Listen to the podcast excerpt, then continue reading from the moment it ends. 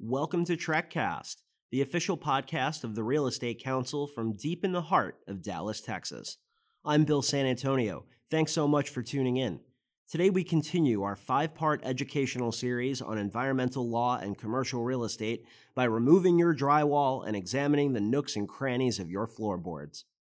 That's right. Today, we're talking about asbestos and mold.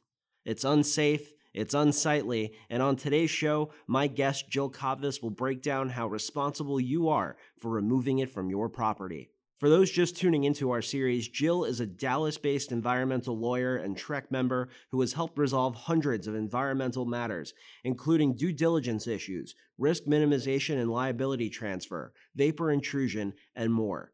Her clients have included Aldi, Weitzman, Dart, Digital Realty Trust, Lone Star Investment Advisors, and many others.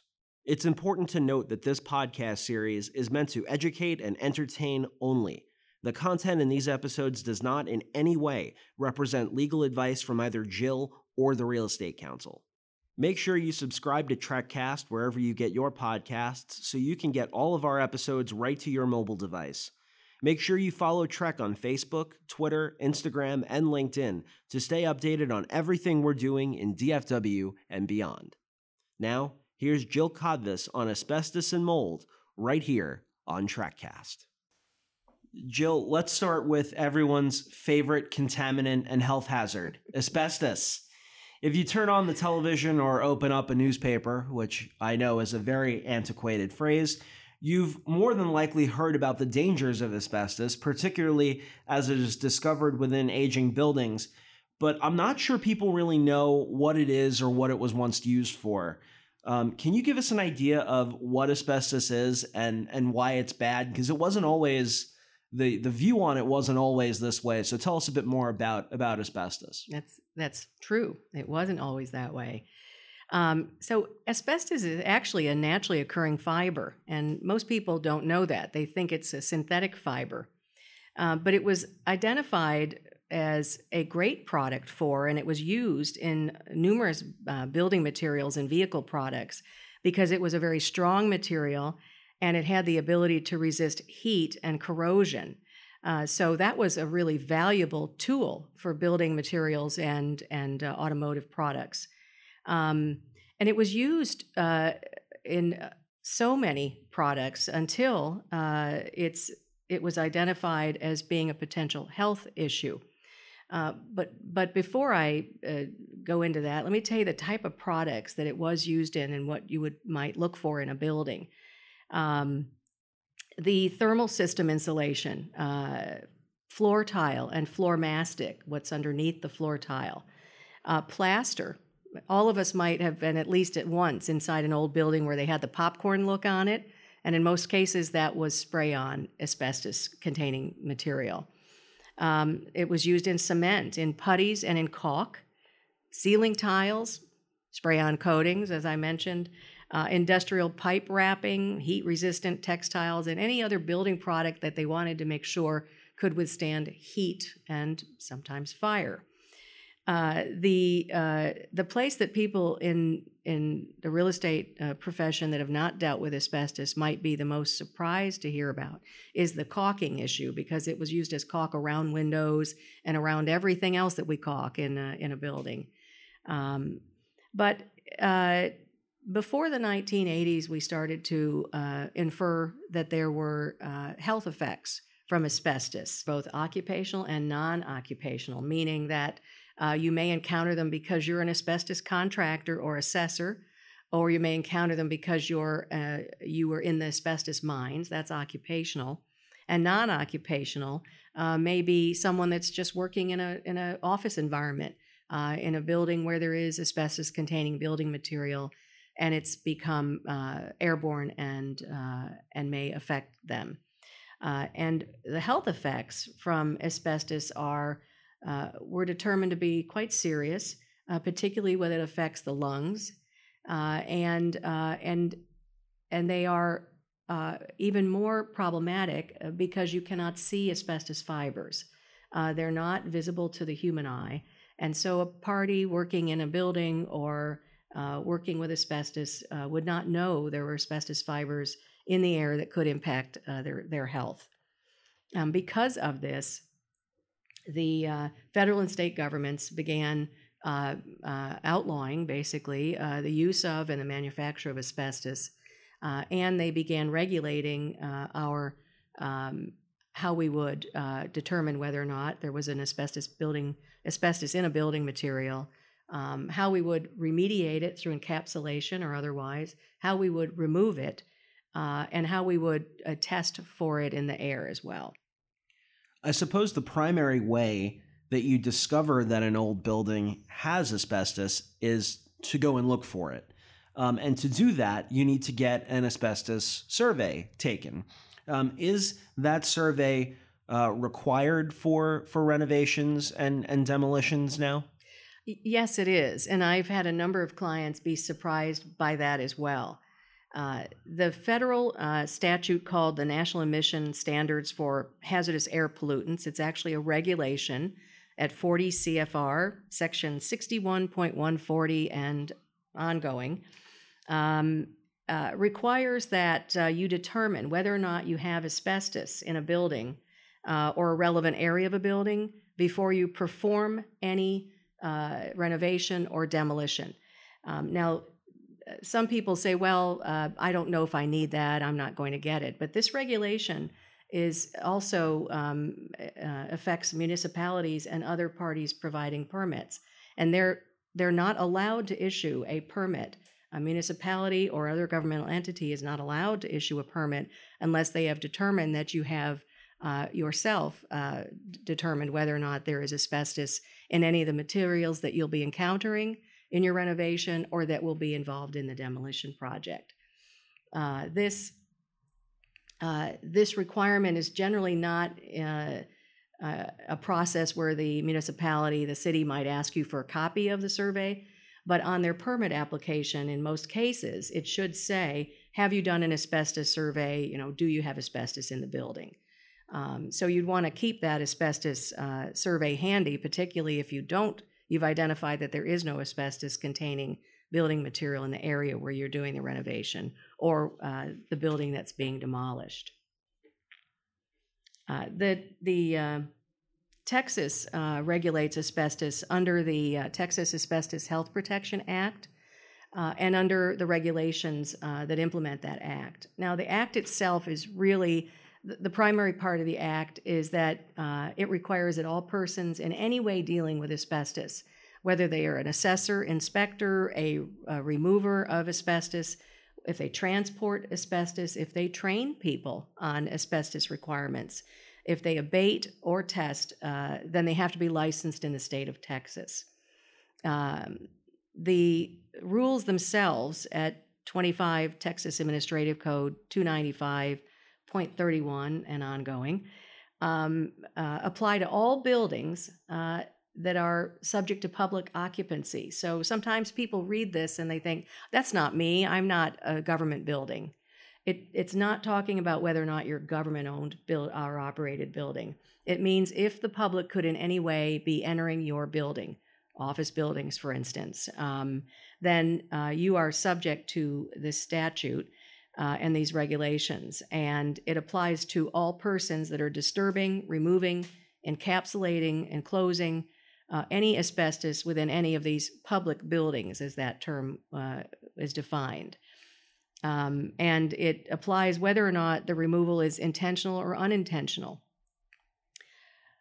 Uh, an important aspect of this uh, for those in renovation uh, of a building or those involving demolition is that there's a prior notice required to the state of any renovation or any uh, demolition. That's just a 10 day notice. Uh, but if the if you give them the notice and then your date changes, it gets delayed, you have to give them a new notice each time or modify your your prior notice. Um, the uh, asbestos protection rules don't apply to residential properties, they're exempt, or to very small, limited apartment buildings. So, if you discover that the building you own or maintain contains asbestos, I mean, what what's your course of action? Are you required to remove it? No, just because you have asbestos containing building materials in your building structure does not require removal. Uh, but uh, if those materials become damaged and airborne, or if they're friable and become damaged, the friable ones are the ones that can be crushed and more easily become airborne. Uh, then you are required to take action to remediate it by encapsulation or other methods, or to remove it uh, and to remove the hazard. Um, and the uh, the Texas asbestos health protection rules that we discussed uh, will govern how that is done and who does it. Um, there is a requirement that two different parties are involved in that process. The first one is the assessor that does the survey that tells you whether or not you have asbestos and they uh, help determine what is the work process and procedure that the contractor will then use. Then you have a separate company, a separate entity that actually does the encapsulation or removal or remediation of that asbestos. And that was done by this state and most states in order to avoid a conflict of interest because initially there were there were a lot of con- contractors performing both roles and telling you you had to do things when you really might not have had to do them. Um, a couple key points uh, on this topic before we conclude on it is that during your renovation of a building, if you're installing new wallboard, uh, new sheetrock, new joint compounds, etc., um, you're required to maintain on site material data safety sheets on every new new product going into that building. Um, and then you have to present them to an asbestos inspector from the state if they come onto the property. And if they don't, you need to maintain those records in your file, along with any asbestos surveys or other asbestos records. And under the state requirements, you do need to maintain all asbestos records, surveys, remediation records, demolition records, all relating to those building materials in your file. And if you sell the property uh, by that regulation, you're required to uh, transfer those documents over to the new purchaser of that property. So you want to maintain them all and transfer them uh, upon sale. Now, the last asbestos point um, that is not quite moot yet, but stay, still uh, has some validity, is that there is no federal or state regulation that requires that you put an operation and maintenance plan in place for asbestos. Over the years, consultants, that was one of the things they would recommend in their phase one reports. Oh, you may have asbestos, you should uh, let us draft an O&M plan, which they would charge five or $10,000 for.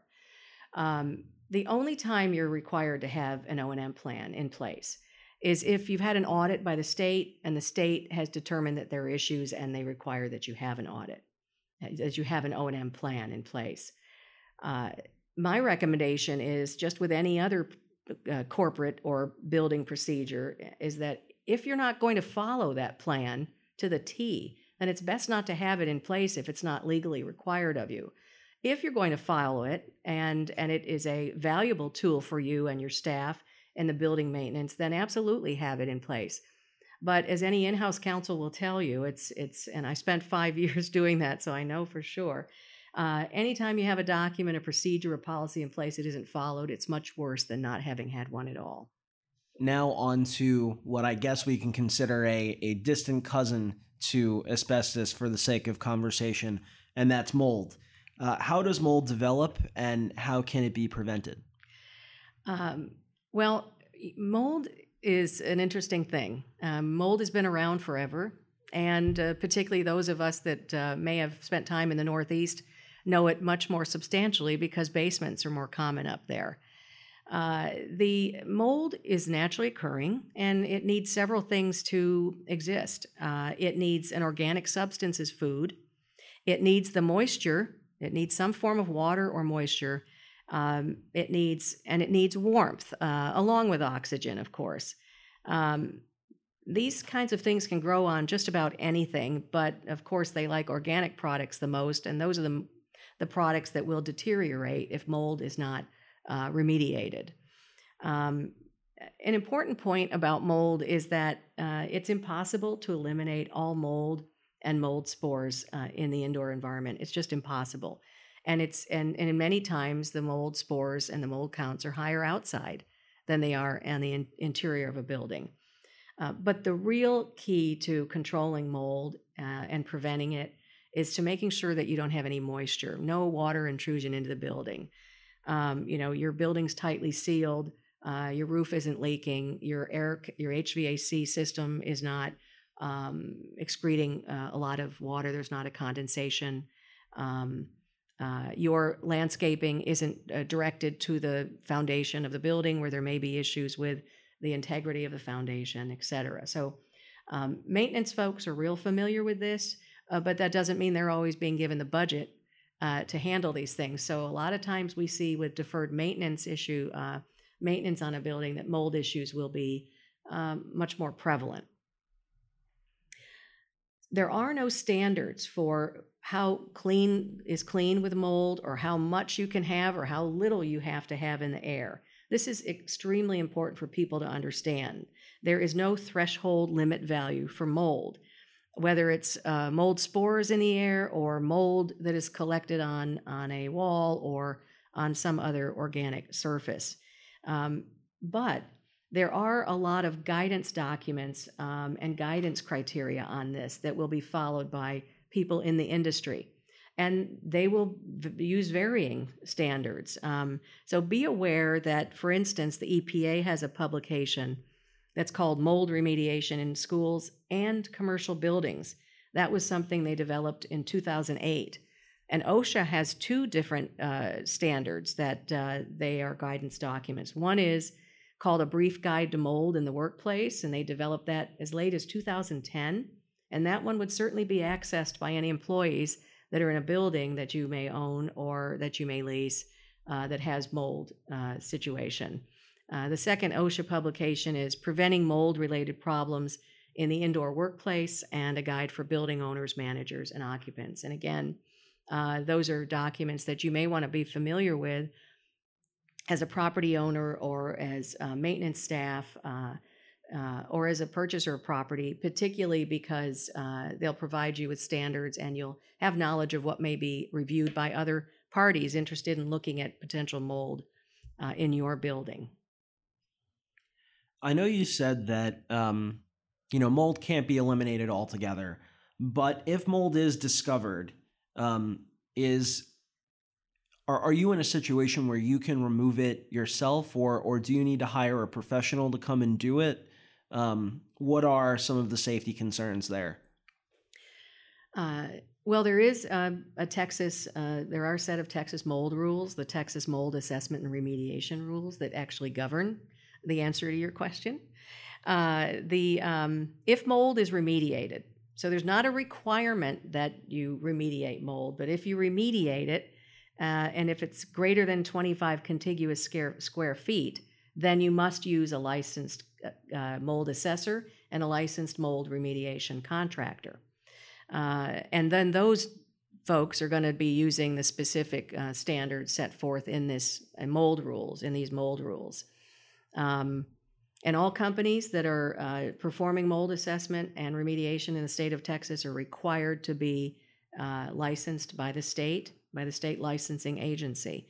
Um, and these rules are going to provide to these uh, experts now, if you will, uh, minimum work requirements and procedures for how do you assess mold, how do you determine if there's uh, uh, a mold issue, how do you remediate it, and then what do you do after you've remediated it to determine if you've addressed the issue.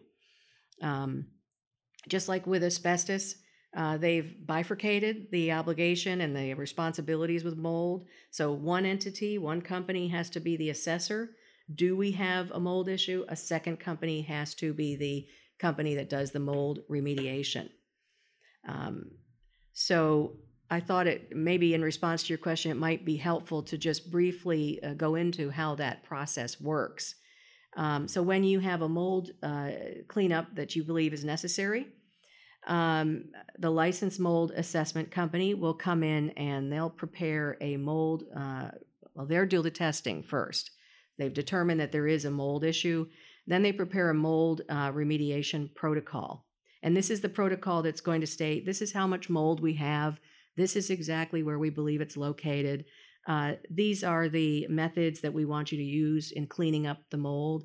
And these are the clearance criteria for once the mold is cleaned up, how do we determine uh, that the air has been cleared uh, so that the air is now clean, if you will.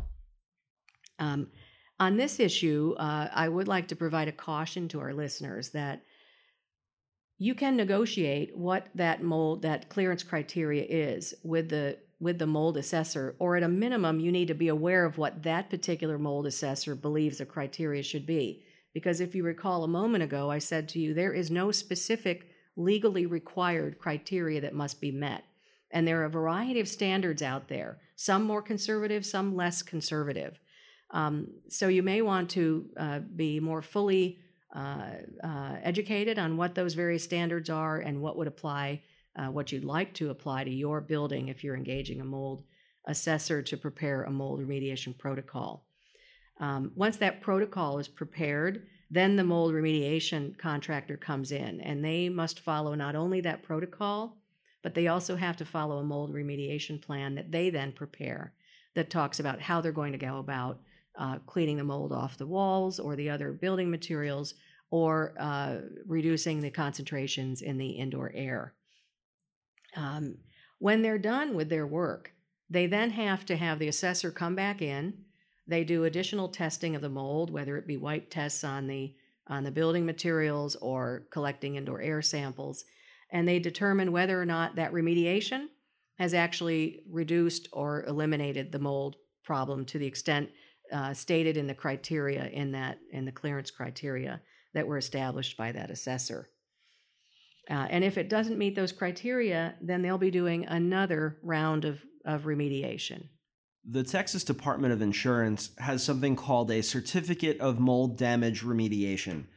What is that? How is it beneficial? Um, why would somebody get um, a certificate of mold damage remediation?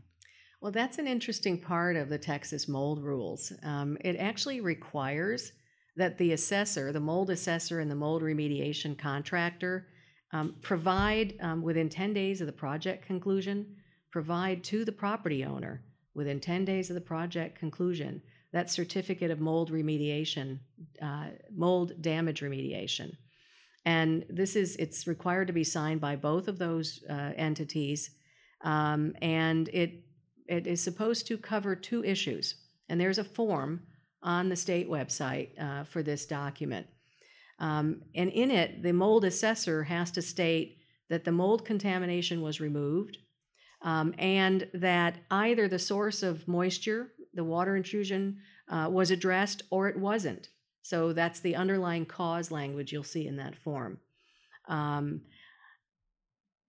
the problem is, and what we've been seeing, particularly with a couple companies that do mold assessment around the city, this is again going back to why it's important to qualify your environmental consultant of any or contractor of any type, is that uh, the, the assessors don't like signing this because they believe they're taking on added liability. And they read that language as requiring them to state that there's no underlying source anymore that the, the remediation is concluded and you will not have to ever do remediation again. That's not what it says. It's that you have to state either the, the moisture uh, or the water intrusion uh, issue has been resolved or it has not been.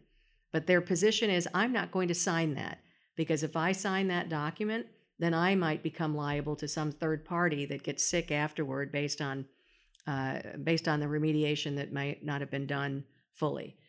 Um, Unfortunately, uh, I have seen, at least in one case, where the state agency, and it used to be the Texas Department of State Health Services that addressed uh, mold in the state, but now uh, it's the uh, Texas Department of Licensing Authority.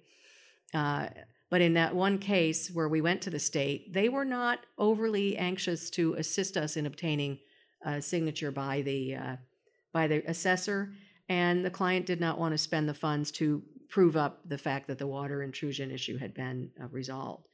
Uh, but if you can get one of those certificates, and if you ensure that the consultant that you engage as an assessor understands his obligation under this portion of the mold rules and will give you a certificate upon completion of the um, of the uh, remediation and if and any other criteria you may agree to with with them, then these certificates are valuable, and that's because uh, the certificate more or less releases a person for damages that could be related to that mold remediation or the mold that was remediated prior to issuance of the certificate.